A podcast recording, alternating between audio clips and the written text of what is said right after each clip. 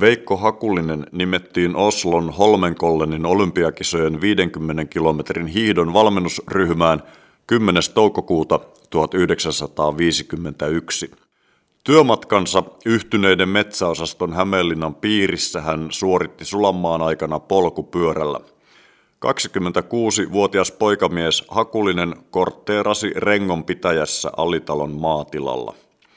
Kesällä hän pyysi Alitalon isäntää jättämään hänelle illaksi sopivan urakan joko heiniä tai viljaa seipäille pantavaksi. Aamulla ennen töihin lähtöä Hakulinen pumppasi tuhannella vedolla navetan vesisäiliön täyteen.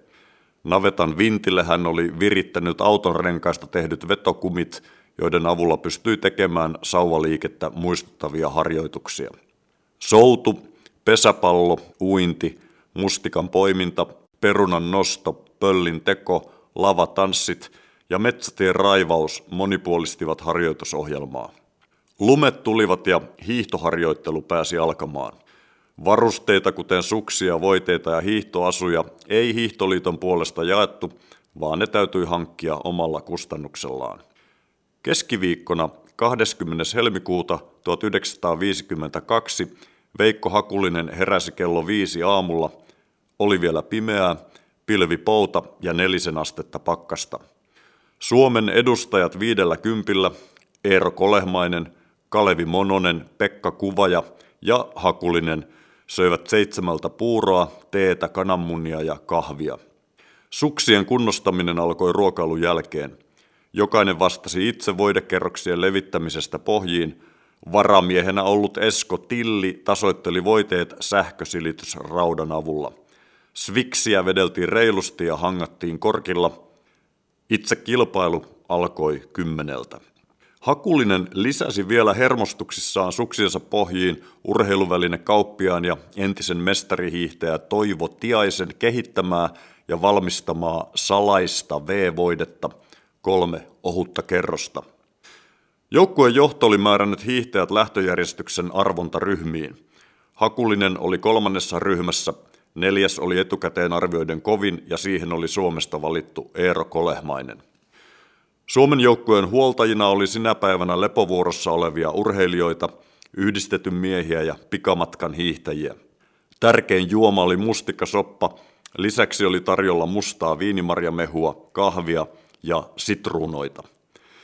seitsemäntoista kilometrin kohdalla huoltomies, entinen huippuhiihtäjä Pekka Vanninen tuli vastaan ja kertoi ylempänä olevan nuoskalunta, ilma oli siellä lämmennyt.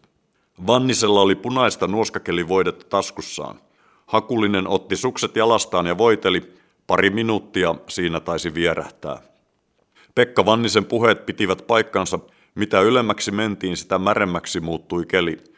Punainen voide lähti melko nopeasti pohjista ja nousut tuntuivat raskaalta.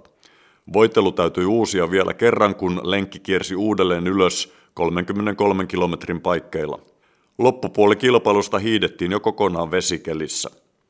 Hakulinen sivakoi maaliin hieman horjahdellen melko väsyneenä ja vaatteet mustikkasopassa. Hänen loppuaikansa taululla oli kolme kolmekymmentäkolme kolmekymmentäkaksi, mutta viimeinenkin numero korjattiin sitten kolmoseksi. Liekö ollut järjestäjien temppuja vai tarkistukseen perustuvaa?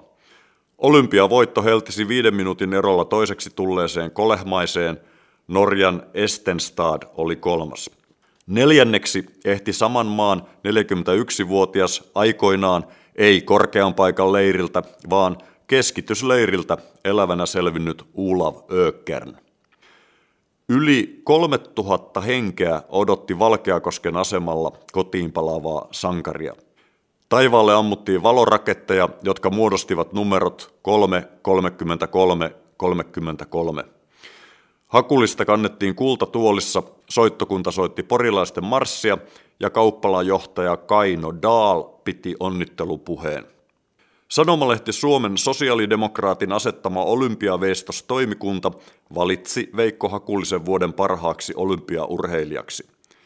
Toimikunnan valinnan seurauksena kuvanveistäjä mestari, akateemikko Väinö Aaltonen valmisti syksyllä tuhatyhdeksänsataaviisikymmentäkaksi hiihtäjästä pronssisen rintakuvan, joka luovutettiin Hakuliselle seuraavan kevään Salpausselän kisoissa.